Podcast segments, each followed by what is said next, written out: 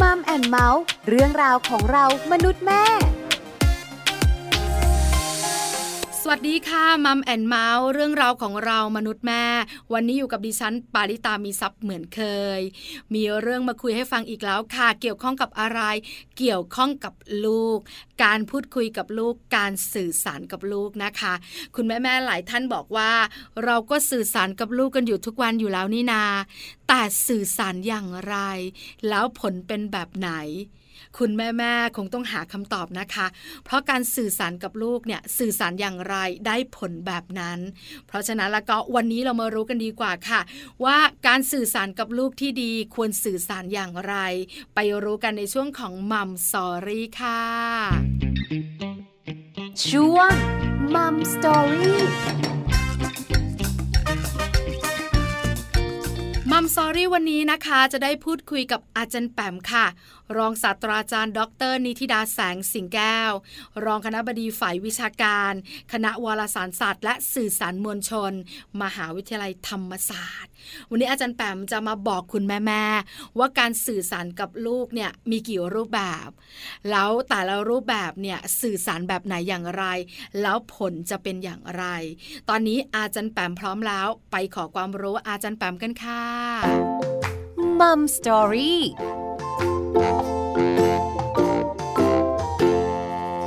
สวัสดีค่ะ อาจารย์แปมค่ะสวัสดีค่ะน้องปลาสวัสดีคุณผู้ฟังทุกท่านด้วยค่ะ วันนี้ Mom and Mouth ได้คุยกับอาจารย์แปมอีกแล้ว เรื่องราวดีๆ มีมาฝากแน่ๆ แล้ววันนี้นะคะเราจะคุยกันเรื่องการสื่อสาร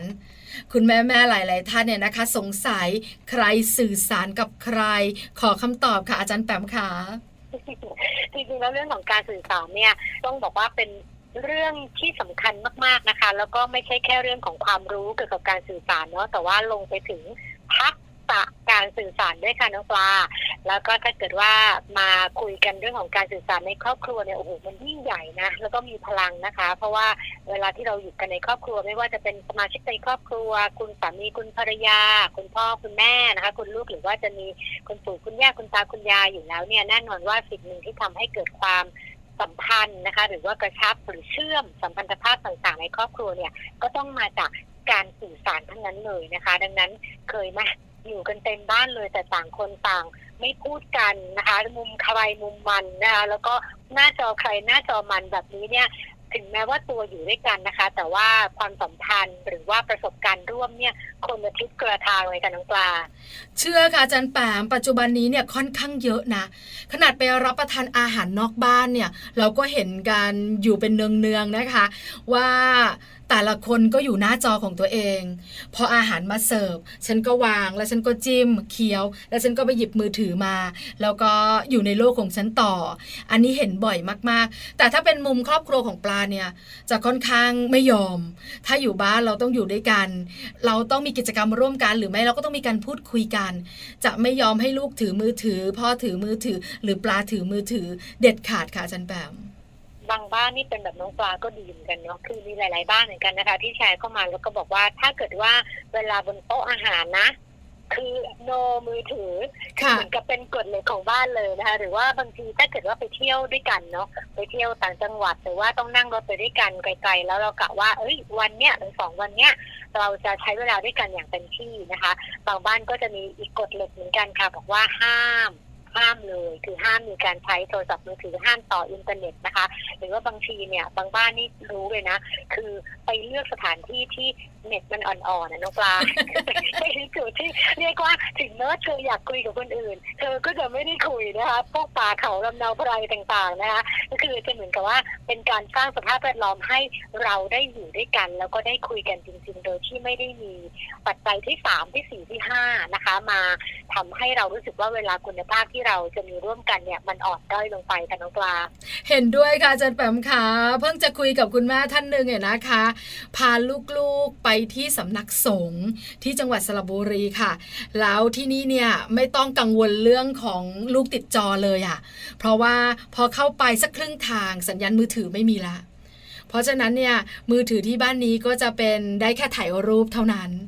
คุณแม่บอกแฮปปี้มากๆเลย คือได้อยู่ด้วยกันตลอดอะ มีกิจกรรมร่วมกันตลอด เราได้คุยกันอยู่ตลอดตลอด ในทริปนั้น happy สุดๆ คุณแม่สะท้อนมาแบบนี้เออเราก็รู้สึกนะว่า คงจะดีเนาะที่สำคัญเนี่ยการคุยกันเนี่ยมันเป็นเรื่องที่ดีที่เราจะเข้าใจคนที่เราคุยมากขึ้น และคนที่คุยกับเราก็จะเข้าใจเรามากขึ้น อันนี้ปลาคิดแบบนี้ถามในมุมอาจารย์แปมอาจารย์แปมคิดอย่างไรคะ เห็นด้วยมากๆเลยค่ะ คือการสื่อสารเป็นเบสแล้วเป็นพื้นฐานในการสร้างสัมพันธภาพที่จริงคือไม่ใช่เฉพาะในครอบครัวหรอกแต่ว่าทำให้มนุษย์เกิดความเข้าใจซึ่งกันและกันนะคะ แล้วก็ตรงนี้แหละมันเป็นที่มาที่ทำให้เราเห็นใจคนอื่นนะคะ คนอื่นเห็นใจเราคือมันมีประสบการณ์ร่วมด้วยกันไปเรื่อยๆ ทุกขณะนะคะ ถึงแม้ว่าการสื่อสารมันสำคัญ แล้วก็ทุกคนรู้ว่าสำคัญเนี่ยแต่น้องปลาเชื่อไหมว่า ปัญหาครอบครัวปัจจุบันนี้เนี่ย มิติมันหลากหลายเนาะแต่มันมีมิติเรื่องของการสื่อสารนี่เยอะมากเลยนะคะบางบ้านนะอยู่ด้วยกันจะไม่คุยกันนะคะหรือบางบ้านเนี่ยคุยกันแต่ว่าคุณภาพการคุยมันไม่ได้นะตอนนั้นมันก็เป็นมีสองสถานการณ์อันหนึ่งคือถ้าจะไม่ได้คุยกันเลย เราก็จะไม่ได้รับรู้ความรู้สึกไม่ได้รับรู้ประสบการณ์ ไม่ได้รับรู้อารมณ์นะคะ หรือสิ่งที่สมาชิกของแต่ละคนในบ้านเนี่ย ได้ไปเจอไปเจอมาแต่ละวัน ดังนั้นเนี่ยอันนี้จะคิดถึงเคสของเวลาที่เด็กเครียดนะคะหรือว่าวัยรุ่นเกิดปัญหาที่หนักอกหนักใจมากๆ ไม่ว่าจะเป็นเรื่องของการเรียนความรัก หรือว่าเป็นปัญหาเรื่องของความพยายามอยากทำร้ายตัวเองเนี่ยตรงนี้เนี่ยบางครั้งที่จริงมันมีสัญญาณมาตลอด ที่จะส่งสัญญาณให้คนในครอบครัวทราบแต่ว่าด้วยความที่เราไม่ได้ใกล้ชิดกันมากพอ ไม่ได้มีโอกาสคุยกันมากพอทำให้สัญญาณต่างๆ เหล่านี้เนี่ยมันถูกละเลย แล้วก็ถูกมองข้ามไปนะคะดังนั้นไม่ว่าจะเป็นเคสแรกหรือเคสหลังเคสแรกก็คือว่าแทบไม่ค่อยคุยกันกับเคสหลังคือคุยกัน แต่มันยังคุยกันไม่ได้คุณภาพเนี่ย ตรงนี้สองอันเป็นส่วนหนึ่งที่อาจจะทำให้ความสัมพันธ์ในครอบครัวเนี่ยมีความเปราะบางมากขึ้นกันกว่า เห็นด้วยกับอาจารย์แปมอีกแล้วนะคะ เพราะฉะนั้นเนี่ยวันนี้ต้องขอความรู้อาจารย์แปมแล้วล่ะ ว่าการคุยกันหรือการสื่อสารกันเนี่ยเราจะทำอย่างไรให้มัน happy กันทั้งครอบครัวหรือว่า happy กันทั้งบ้านนะคะค่ะ ถ้าอย่างนั้นเนี่ยอาจจะจะ scope ลงมาหรือว่ากรอบลงมาเนาะในเชิงของขอบเขตการคุยให้เห็นเป็นภาพของ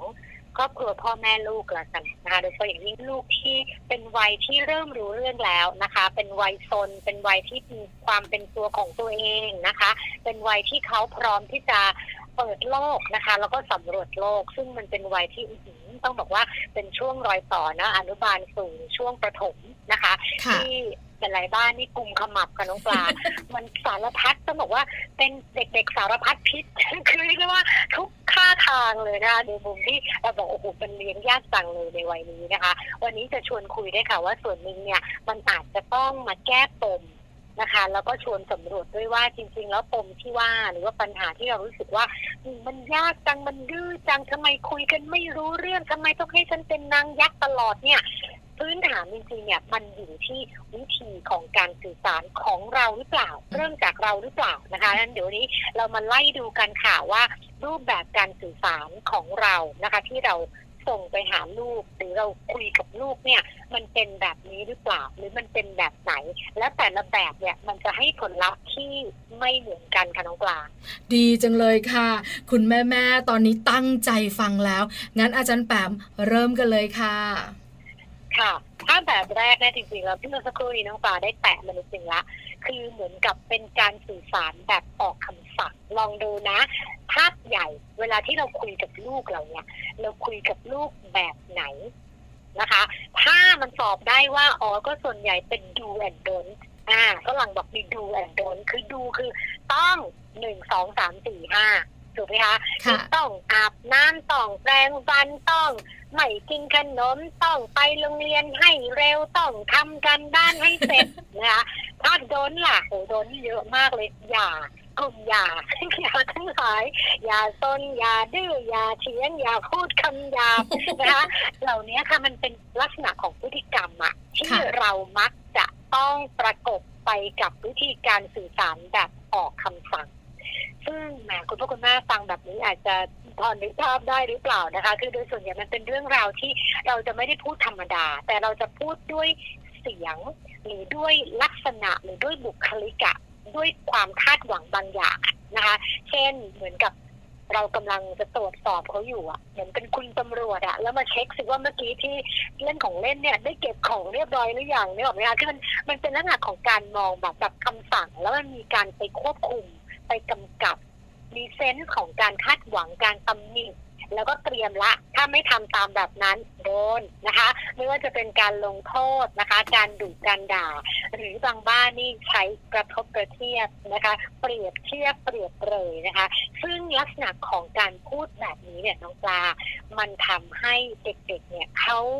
ตรึงอยู่ในใจเลยว่าเอาละแม่ลงมาแบบนี้เจอสถานการณ์นี้เนี่ย เดี๋ยวรู้ละว่าจะเกิดอะไรขึ้นนะคะ ดังนั้นเนี่ยบางทีจุดเล็กๆเหล่านี้ค่ะ มันเป็นการเชื่อมโยงทำให้เด็กๆมีพฤติกรรมกับเรา ในแบบที่เราอาจจะไม่พึงประสงค์รู้สึกว่าอู้ข้างในเขาไม่น่ารัก แต่ส่วนหนึ่งเนื่องสำหรับเด็กวัยซนตัวนี้เป็นพัฒนาการวัยด้วยนะคะ ในมุมที่เขาอาจจะต้องมีการดื้อบ้าง มีการต่อต้านบ้าง แล้วก็มีความพยายามในการที่จะเป็นตัวของตัวเองสูง การใช้รูปแบบการสื่อสารต้องควบคู่ไปกับความเข้าใจเชิงพัฒนาการด้วยนะคะ แล้วก็คุณพ่อคุณแม่ก็จะเข้าใจค่ะ แล้วก็สุดท้ายมันจะจูนกันได้เอง เด็กจะเข้าใจเองว่าคุณพ่อคุณแม่ต้องการอะไร คุณพ่อคุณแม่ก็จะเข้าใจว่าสิ่งที่ลูกเป็นสิ่งที่ลูกต้องการคืออะไร เหมือนกับค่อยๆ ปรับจูนกัน แล้วลดวิธีการสื่อสารแบบออกคำสั่งอันนี้ น่าจะเป็นหัวใจสำคัญของวันนี้ที่อยากที่จะเน้นเลยค่ะน้องปลาเมื่อสักครู่อาจารย์แปมเล่าเลยนะคะ นั่งสำรวจตัวเองแล้วก็คิดย้อนไป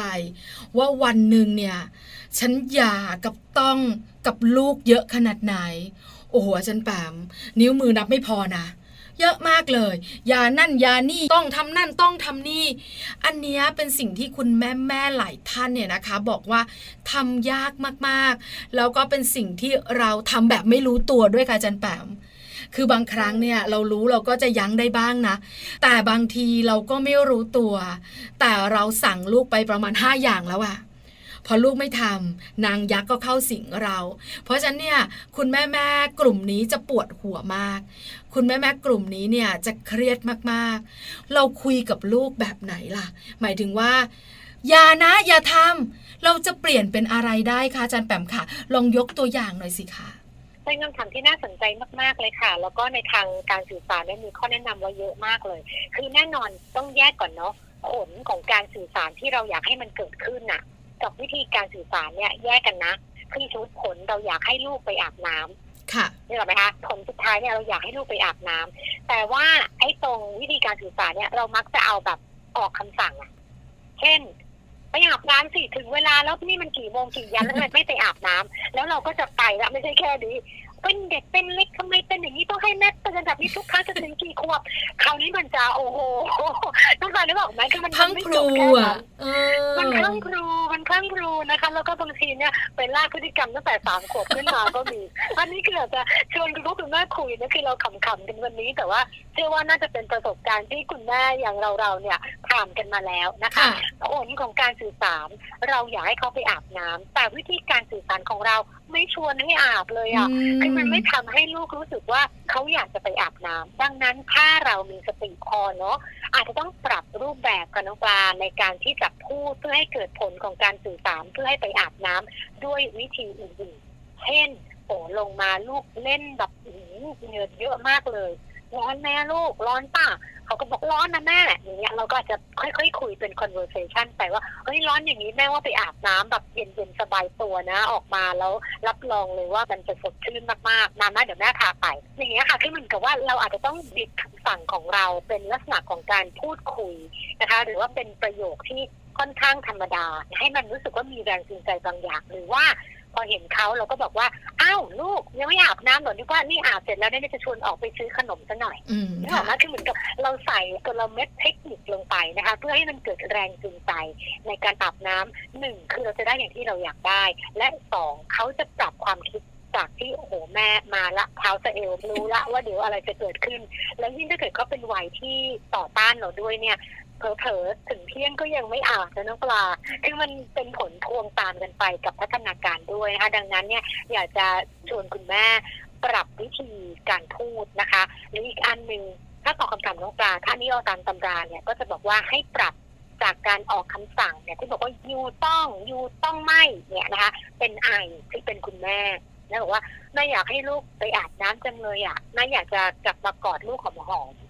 นึกออกไหมคะค่ะ คือการที่จะบอกว่าลูกไปอาบน้ำสิทำไมไม่ไปอาบน้ำตัวเหม็นจะแย่อยู่แล้วเรากลับมาดูที่ตัวเราว่าเราอยากอะไร แล้วเราสื่อสารความอยากนั้นออกไปให้ลูกพอมันไปกระทบลูกปั๊บเนี่ย มันจะไม่ได้รู้สึกว่านี่คือการออกคำสั่ง แต่มันจะเหมือนกับเป็นข้อมูลเฉยๆเป็นข้อมูลธรรมดาที่พอลูกเห็นคล้อยตามเขาก็เดินไปอาบน้ำก็แค่นั้นเอง คือบางทีมันเป็นเรื่องของวิธีการสื่อสารมากกว่าที่จะเป็นลักษณะของการสื่อสารว่ามันเป็นการที่ต้องทำแบบนั้นต้องทำแบบนี้ ตรงนี้อาจจะต้องลองชวนเนอะลองชวนคุณพ่อคุณแม่มีสติแล้วก็ลองค่อยๆปรับกันสำหรับกลุ่มนี้ค่ะน้องปลาเห็นด้วยเลยค่ะอาจารย์แปมค่ะแล้วก็ไม่ยากด้วยนะ แต่สติมันไม่มา พอสติไม่มานะคะอาจารย์แปมค่ะเราก็ไปตามนิสัยของเราตามอารมณ์ของค่ะเราใช่ไหมคะ เพราะฉะนั้นคุณพ่อคุณแม่ปรับได้ แล้วปรับเนี่ยก็ไม่ใช่เรื่องยาก แค่ปรับคำพูด ให้มันดูนุ่มนวลขึ้น หรืออย่างที่อาจารย์แปมบอกว่าบอกความต้องการตัวเอง ไม่เคยใช้เลยใช่ไหมคะอาจารย์แปมค่ะแม่อยากให้หนูไปอาบน้ำจังไม่เคยเลยอะ เคยแต่ไปอาบน้ำเดี๋ยวนี้ ใช่เลยใช่ไหมคะนี่คือกลุ่มแรกนะคะ ที่อาจารย์แปมใช่ค่ะแนะนำมีอีกไหมคะอาจารย์แปมค่ะ อันที่สองเป็นการสื่อสารแบบยอมตามหรือยอมจำนนน่ะน้องปลามีไหมอะคุณพ่อคุณแม่เป็นแบบลักษณะที่อาจจะรักลูกนะคะ แล้วก็อยากที่จะเอาใจลูกอะ คือไม่อยากขัดใจเขาอยากให้เขาไม่โมโห คือเขาพูดยังไงแล้วก็ยอมยอมกันไปหมดเลย ไม่อยากอาบน้ำไม่เป็นไรไม่อยากกินข้าว ไม่เป็นไรนะลูกอยากกินอะไรคือเหมือนกับจะเป็นลักษณะของการสื่อสารแบบค่อนข้างที่จะยอมลูกนะคะค่ะซึ่งมุมหนึ่งเนี่ยอะมันก็อาจจะ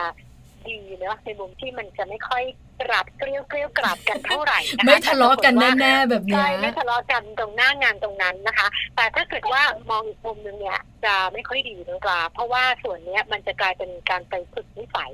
นะคะให้เขาเรียนรู้ว่าทุกสิ่งที่เขาต้องการเนี่ยต้องมีคนตอบสนองเขาอะในความต้องการของเขาเนี่ยมันจะต้องมีคน สามารถที่จะตอบสนองความต้องการของเขาได้ตลอดเวลานะคะ ดังนั้นเนี่ยเขาก็จะติดนิสัยนะคะที่จะกลายเป็นคนที่หนึ่งคือง่าย ๆ เลยคือขาดระเบียบวินัยนะคะ แล้วก็ขาดการเคารพนะคนอื่นไม่อดทนนะคะ แล้วก็จะขาดทักษะในเชิงของสังคมตัวนี้จะค่อนข้างชัดเจนค่ะสำหรับกลุ่มของการสื่อสารแบบที่ย้อมยอมลูกค่ะน้องปลาอันนี้สองแบบแล้วนะ คุณแม่แม่ๆนั่งสำรวจกันใหญ่เลยค่ะว่า ฉันเป็นแบบไหนนะคะ ยังไม่หมดค่ะ ค่ะ ยังมีแบบที่สามกับแบบที่สี่ค่ะ เดี๋ยวแบบที่สามเนี่ยคือเป็นการสื่อสารแบบไม่สื่อสารนะน้องปลา ค่ะอาจจะเป็นคล้ายๆกับตอนที่เราคุยกันตอนเปิดรายการอะคืออยู่บ้านเดียวกันนะ อยู่ห้องเดียวกันเผลอๆนั่งโซฟาเดียวกันนะ แต่กลายเป็นว่าไม่ได้คุยกัน คือต่างคนต่างอยู่กันมุมใครมุมมันนะคะ แล้วก็เพิกเฉยความต้องการ อย่างเวลาที่กินข้าวเนี่ย มันควรจะมีเวลาที่เราจะใช้เวลาด้วยกันบนโต๊ะกินข้าว ค่ะบ้านนี้เป็นแบบแล้วแต่เลยคือกับข้าววางไว้บนโต๊ะ ใครอยากกินกินใครใครไม่กินไม่กินคล้ายๆกับว่าเป็นบุฟเฟ่ต์ประมาณแบบนั้น แต่ปรากฏว่าถ้าสำหรับในวัยที่เป็นลูกเล็กที่เรากำลังจะให้โรลหรือให้บทบาทของความเป็นครอบครัวนะคะ แล้วก็หน้าที่ของสมาชิกในครอบครัวตรงนี้เนี่ยก็โดยส่วนตัวคิดว่าสำคัญหน้าที่เราจะต้องทำให้เกิดความชัดเจนว่าเออถ้าเกิดว่าเป็นเวลาของครอบครัวหรือเป็นเวลากินข้าวเนาะเราต้องมากินข้าวถึงแม้ว่าเราจะไม่หิวก็ตามเป็นต้นนะคะดังนั้นสื่อสารแบบไม่สื่อสารเนี่ย มันจะให้เซนส์ของ การเพิกเฉยอะเพิกเฉยความต้องการต่างคนต่างอยู่อะเธอไม่ทำให้ฉันก็ไม่เป็นไรเดี๋ยวฉันก็ทำของฉันเองคือมันจะทำให้สายสัมพันธ์ที่มันมีอยู่เนี่ย มันจะบางไปเรื่อยๆ แล้วพอสุดท้ายแล้วเชื่อไหมน้องปลาสิ่งที่จะเกิดขึ้นเนี่ยใกล้ปีใหม่แบบเนี้ยเราจะรู้เลยว่าเออบางบ้านเนี่ยเลือกที่จะไม่เซเลบรตไม่เลี้ยงฉลองไม่อยู่กับคนในครอบครัวแต่ค่ะเลือกที่จะ ไปละไปนอกบ้านไปไหนก็ได้ไปนอกบ้านไปกับเพื่อน ไปกับกลุ่มนั่นกลุ่มนี้อะไรก็แล้วแต่แต่ว่าไม่มีเวลาให้กับที่บ้าน เพราะว่าสายสัมพันธ์ตรงนั้นเนี่ยมันไม่แน่นหนาและมันไม่ถักพอเพียงพอ ตรงนี้คือเหมือนกับอยู่แต่ตัวค่ะ แต่หัวใจเขาไม่ได้อยู่ในบ้านนั้นแล้ว แบบนี้ก็เป็นแบบหนึ่งที่อยากจะสะท้อนให้เห็นเหมือนกันค่ะ ในปัจจุบันนี้เนี่ยน่าจะได้เห็นหลาย ๆ ครอบครัวเป็นแบบนี้นะคะ หลายคนบอกว่าบ้านฉันใส่ชิลแล้วแต่เลย ใครอยากทำอะไรก็ทำใครไม่อยากทำอะไรก็ไม่ต้องทำแบบสบายๆแต่ผลเสียอย่างที่อาจารย์แปมบอกเนี่ยก็น่ากังวลเหมือนกัน แบบสุดท้ายค่ะค่ะอาจารย์แปมขาแบบสุดท้ายเป็นแบบที่อยากให้ทุกๆบ้านนะคะ ลองปรับไปใช้เลยค่ะ เป็นการสื่อสารแบบเอาใจใส่กันและกันค่ะคำว่าเอาใจใส่กันและกันเนี่ยไม่ได้แปลว่าต้องอยู่ด้วยกัน24ชั่วโมงพะเนาพะนอคอยใส่ถามสายทุกสุขดิบไม่ใช่นะคะ แต่ว่าเป็นการเอาใจใส่ด้วยความรู้สึกอะบางครั้งเนี่ยน้องตาเคยไหมอะกับสามีเราก็ได้ เรารู้อะถ้าเกิดเราใกล้ชิดกันมากพอนะคะเขาเดินเข้าบ้านมาวันเนี้ยเรารู้แล้ววันเนี้ยไม่เป็นวันที่ดีของเขาแน่ๆที่ออฟฟิศเราไม่ต้องพูดอะไรเลยนะอาจจะใช้วิธีดูแลเป็นพิเศษ ชวนดูหนังที่เขาชอบหรืออะไรก็แล้วแต่เนี่ยแต่เชื่อไหมว่าอีกฝ่ายหนึ่งเขาจะรับรู้ได้ว่ากำลังได้รับการเอาใจเป็นพิเศษอยู่ตรงเนี้ยคือเรากำลังจะบอกว่าการสื่อสารแบบเอาใจใส่ตรงเนี้ยไม่ได้หมายถึงว่าผมเราต้องมีเวลาพูดกันเยอะๆ เราจะต้องแบบ ไปดูหนังด้วยกันเราจะต้องใช้เวลาร่วมกันไม่ใช่แต่มันคือเซนส์ของความรู้สึกว่าเราดูแลกันและกัน ซึ่งตรงเนี้ยมันจะมีพลังมาก ๆ เลยถึงแม้ว่าเราจะไม่พูดกัน ถึงแม้ว่าเราจะเป็น long distance relationship นะนี่พูดถึงคู่หนุ่มสาวด้วยเนาะคือตัวไม่ได้อยู่ด้วยกันอะแต่ว่า ใจมันใกล้กันนะคะ สื่อสารกันได้นะคะ เอาใจใส่กันได้ ทั้งในยามปกติทั้งในยามโควิดนะคะหรืออะไรก็แล้วแต่เนี่ยคือมันมันมีลักษณะของความเชื่อมโยงนะคะ ที่เราจะสามารถคุยกันสื่อสารกันได้เพื่อแลกเปลี่ยนความรู้สึกประสบการณ์ แล้วก็ที่สำคัญให้กำลังใจซึ่งกันและกันค่ะ ตรงนี้สำคัญมากจริงๆสำหรับ ยุคนี้สำหรับครอบครัวยุคใหม่ด้วยนะคะ หลาย ๆ ครั้งเรารู้สึกว่าเด็กๆเติบโตขึ้นมาเนี่ยเป็นค่อนข้างแบบโดดเดี่ยวอะแต่ถ้าเกิดเมื่อไหร่เนี่ยทุกครั้งที่เขาโดดเดี่ยวแล้วเขารู้สึกว่ายังมีครอบครัวหนุนหลังยังเป็นพนักพิงเนาะให้กับเขาตลอดทุก ๆ ย่างก้าวที่เขาขยับเข้าไปเนี่ย ถ้าเกิดว่าเราสามารถสร้างตรงนี้ได้เนี่ยมีปัญหาอะไร มีใครสิทธิ์มีวิกฤตการณ์อะไรข้างหน้า โควิดอีกสิบรอบเราก็ไม่กลัวค่ะนักลา การสื่อสารแบบนี้นะคะคิดว่าหลาย ๆ บ้านเนี่ยก็เป็นอยู่นะคะ แต่อีกหลาย ๆ บ้านอาจจะไม่ได้เป็นแบบนี้ แต่เป็นสิ่งที่ดีมาก ๆ นะคะ เพราะปัจจุบันนี้ค่ะอาจารย์ปาม ครอบครัวไทยเล็กกลงนะคะ ส่วนใหญ่ก็จะเป็นพ่อแม่ลูกเนี่ยนะคะ หลายครอบครัวมีลูกคนเดียว อย่างบ้านปลาเนี่ยก็มีลูกคนเดียวเหมือนกัน เพราะฉะนั้นเนี่ยถ้าเรามีสายสัมพันธ์ที่แน่นแฟ้นมีการเอาใจใส่กัน วันหนึ่งลูกของเราที่เติบโตมาแล้วไม่ได้มีพี่น้อง เรารู้สึกว่าเขาโดดเดี่ยวเนี่ย อย่างที่อาจารย์แปมบอกเลยอะว่าเขาจะหันกลับมาแล้วก็คิดถึงบ้านก่อนอันดับแรก เพราะฉะนั้นเนี่ยการสื่อสารแบบที่ 4 เป็นการสื่อสารที่ดีมาก ๆทำยากไหมคะอาจารย์แปมคะ ไม่น่ายากค่ะ แล้วก็ไม่ได้แปลว่าต้องทำตลอดเวลาด้วยนะคะ เพราะว่าเราก็อาจจะต้องผสมผสมกันในความเป็นจริงนะคะ เพราะว่าเราก็ยังมีวิถีของความเป็นมนุษย์เนื้อที่บางครั้งก็หลุดต้งแหละสั่งบ้างนะคะ ยาบ้างไม่บ้างเนี่ยนะคะ แต่ว่าถ้าโดยภาพรวมเนี่ยเราย้อนกลับไปคิดถึงตัวเราเองก็ได้ค่ะว่าเออเราถูกเลี้ยงดูแบบไหนมา ถ้าเกิดว่าเราตอบได้ว่าเออมันเป็นการสื่อสารที่คุณพ่อคุณแม่เราเนี่ยเอาใจใส่เราเนาะแล้วก็คอยดูแลเราเนี่ย มันก็เป็นผลมาถึงวันนี้ค่ะ ที่เวลาเรามีอะไรเราก็จะคิดถึงคุณพ่อคุณแม่เนาะถึงแม้ว่าตัวจะไม่ได้อยู่ด้วยกันนะคะแต่ว่าไอ้ความรู้สึกผูกพันต่างๆเนี่ยมันก็ยังอยู่ด้วยกันเสมอนะคะซึ่งเราก็คงอยากจะให้เกิดความรู้สึกนี้กับลูกนะ generation ลูกหรือว่า generation หลานของเราเช่นเดียวกันนะคะ แล้วก็อีกมุมหนึ่งถ้าเกิดว่าเราสื่อสารแบบเอาใจใส่กันและกันมากขึ้นมากขึ้นเนี่ยสิ่งที่จะได้แน่ๆนะคะ คือความเต็มอะเป็นในแง่ของฐานจิตใจนี่แหละค่ะสำหรับเด็กๆที่เขาจะเติบโตทั้งความคิด ทั้งชาวปัญญา แล้วก็พัฒนาทางอารมณ์ค่ะเพราะเขาจะไม่รู้สึกโดดเดี่ยว แล้วก็รู้สึกว่าเขาเป็นที่รักและมีคนที่รักเขาเสมอค่ะวันนี้ได้คุยแล้วอิ่มใจในข้อสุดท้ายมาก ๆ ที่สำคัญเนี่ยนะคะ อยากให้หลาย ๆ บ้านเนี่ยสื่อสารแบบข้อที่ 4เยอะในสัดส่วนที่เราสื่อสารกันหลายข้อนะคะอาจารย์แปมแต่ข้อที่ 4 ขอให้เยอะหน่อยนะคะ สุดท้ายอาจารย์แปมอยากฝากอะไรเพิ่มเติมเชิญเลยค่ะ ค่ะ ก็ฝากในช่วงใกล้เทศกาลด้วยนะคะสำคัญมากๆเลยในการดูแลกันและกันนะคะในครอบครัวนะคะ แล้วก็เรื่องของการสื่อสารสำคัญจริง ๆ ค่ะ ถ้ามีโอกาสเนาะถ้าเกิดไม่ได้เจอตัวกันบางครอบครัว ยิ่งถ้าจะเป็นปู่ย่าตายายมันมีความไกลนะคะ ก็สามารถใช้เทคโนโลยีในการเชื่อมสัมพันธ์ต่างๆได้นะคะ แต่ว่าการสื่อสารตรงนี้แหละที่มันจะช่วยเพิ่มสัมพันธภาพ แล้วก็ทำให้รู้สึกว่าความรักมันมีอยู่จริงอะปกติความรักเป็นนามธรรมเนาะแต่ถ้าเกิดว่าเราคุยกันบ่อยขึ้นนะคะเราเห็นใจกันเราเข้าใจกัน เราดูแลกันและกันผ่านวิธีการสื่อสารหลาย ๆ แบบเนี่ย มันก็ทำให้เราชัดในหัวใจเลยค่ะว่าความรักมันมีอยู่จริง แล้วก็อยู่ตรงนี้แหละค่ะวันนี้มัมแอนเมาส์ขอบพระคุณอาจารย์ปะมาก ๆ นะคะสำหรับคำแนะนำและความรู้ดีๆ ขอบพระคุณค่ะขอบคุณค่ะ สวัสดีค่ะ สวัสดีค่ะ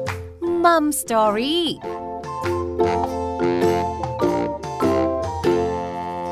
ขอบพระคุณอาจารย์แปมมาก ๆ นะคะ รองศาสตราจารย์ ดร นิติดาแสงสิงแก้ว รองคณบดีฝ่ายวิชาการคณะวารสารศาสตร์ และสื่อสารมวลชน